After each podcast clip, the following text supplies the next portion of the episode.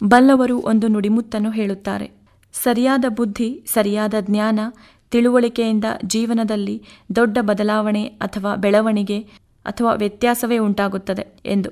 ಹೌದು, ಈ ಮಾತು ಸರ್ವಕಾಲಕ್ಕೂ ಎಲ್ಲರ ಅರಿವಿಗೂ ಬರುವಂಥದ್ದೇ ಆಗಿದೆ. ಪ್ರತಿಯೊಬ್ಬರ ನಡೆ ವ್ಯಕ್ತಿತ್ವವು ತುಂಬಾ ವೈಯಕ್ತಿಕವಾದದ್ದು. ಪ್ರತಿಯೊಬ್ಬರೂ ತಾವು ಯಾರೂ ಊಹಿಸದ ರೀತಿಯಲ್ಲಿ ಶೀಘ್ರ ಮತ್ತು ಉತ್ತಮವಾಗಿ ಬದಲಾವಣೆ ಹೊಂದಬೇಕೆಂದು ಬಯಸುತ್ತಾರೆ.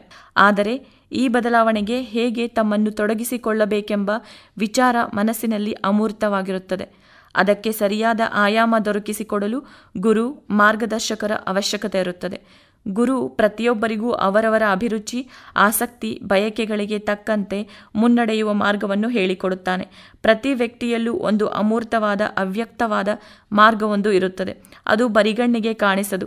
ಏಕಾಗ್ರಚಿತ್ತರಾಗಿ ಮನಸ್ಸನ್ನು ಸ್ವಚ್ಛಗೊಳಿಸಿಕೊಂಡು ನಂತರ ಅದನ್ನು ಓದಿದಾಗ ಮಾತ್ರವೇ ಅದರ ಅಂತರಾಳ ತಿಳಿಯುವುದು. ಅರ್ಥಾತ್ ವ್ಯಕ್ತಿಯ ಮನಸ್ಸಿನ ಮಾರ್ಗ ಯಾವುದು ಎಂಬುದು ತಿಳಿಯುವುದು. ಗುರುಗಳು ಒಂದು ದಿನ ಶಿಷ್ಯರಲ್ಲಿ, ಮುಂದಿನ ಗುರಿ ಏನು ಎಂಬುದರ ಬಗ್ಗೆ ಕೇಳುತ್ತಾರೆ. ಪರಸ್ಪರ ಕೇಳಿಕೊಳ್ಳುತ್ತಾರೆ. ಒಬ್ಬೊಬ್ಬರು ಶಿಕ್ಷಕರಾಗಬೇಕು, ವೈದ್ಯ, ಸಾಹಿತಿ, ವಿಜ್ಞಾನಿಯಾಗಬೇಕು, ಹೀಗೆ ಏನೆಲ್ಲ ತಮ್ಮ ಗುರಿಗಳ ಬಗ್ಗೆ ಹೇಳಿಕೊಳ್ಳುತ್ತಿರುತ್ತಾರೆ.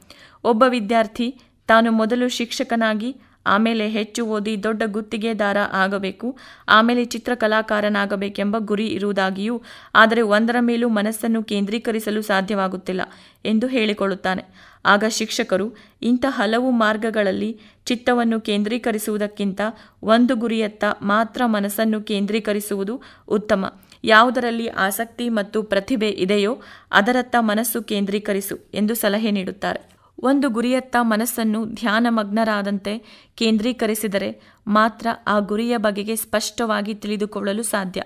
ಗುರಿಯನ್ನು ಸ್ಪಷ್ಟವಾಗಿ ತಿಳಿಯದೆ ಹೋದರೆ ಪ್ರಯತ್ನದ ಹಾದಿಯಾದರೂ ಯಾವುದು ಎಂಬ ಗೊಂದಲ ಶುರುವಾಗುತ್ತದೆ. ಒಂದು ಗುರಿಯನ್ನು ಸ್ಪಷ್ಟವಾಗಿ ನಿರ್ಧರಿಸದೇ ಹೋದಲ್ಲಿ ಅಥವಾ ಗುರಿಯ ಬಗ್ಗೆ ಗಾಂಭೀರ್ಯ ಇಲ್ಲದೆ ವ್ಯಕ್ತಿ ತಾನು ಇಚ್ಛಿಸದಂತೆ ಬದುಕಲು ಸಾಧ್ಯವಿಲ್ಲ.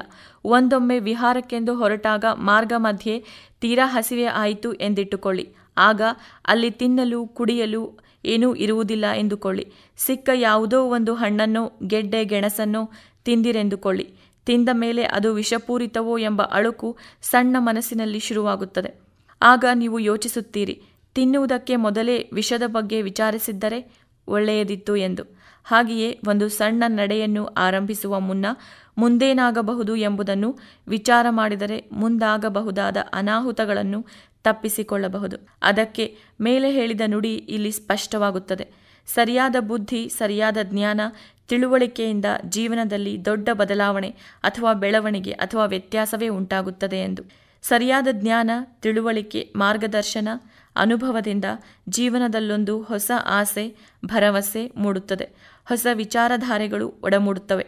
ಹೆಚ್ಚು ಹೆಚ್ಚು ಜ್ಞಾನ ಬರಲೆಂದು ಕೇವಲ ಮಾಹಿತಿಯನ್ನು ಹೆಕ್ಕಿ ತೆಗೆಯುವುದೊಂದೇ ಕೆಲಸವಾಗಬಾರದು.